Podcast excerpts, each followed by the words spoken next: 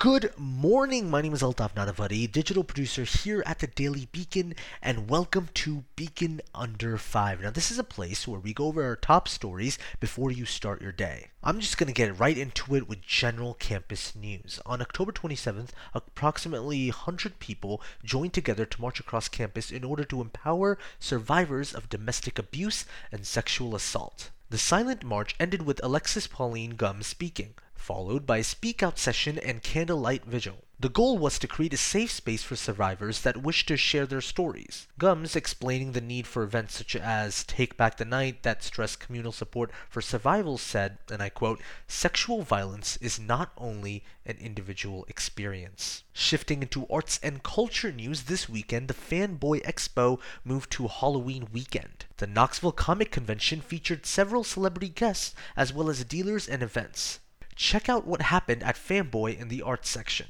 Moving into sports news, it was not a happy night for the Vols. They were stunned by the South Carolina Gamecocks 24 to 21 on Saturday. Tennessee looked out of place against the Gamecocks, and South Carolina jumped on the Vols early and didn't let up. The loss to the Gamecocks caused the number 18 Vols to plummet right out of the rankings. Sports editors Trenton Duffer and Rob Harvey talked all about the game on the latest episode of Checkerboard Chat. You can go ahead and check that out on the Daily Beacon YouTube channel. And for the column suggestion of the day, this week's As It Stands column features Hanson Sale addressing the loss of personal connections that occur when people communicate through text messaging rather than face to face. Explaining that making the decision to hide behind a phone or computer during an important conversation can lead to regret.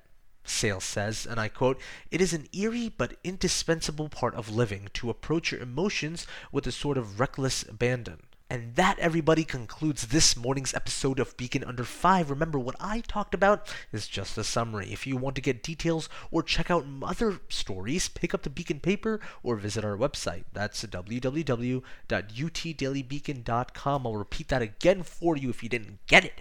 It's www.utdailybeacon.com Com. Please go ahead and check that out. And also, if you're listening to this on iTunes, did you know that you can rate and review our podcast? I mean, you can give it any rating you want. It's on the star system, so go ahead and do it. We want to know what you think of this podcast.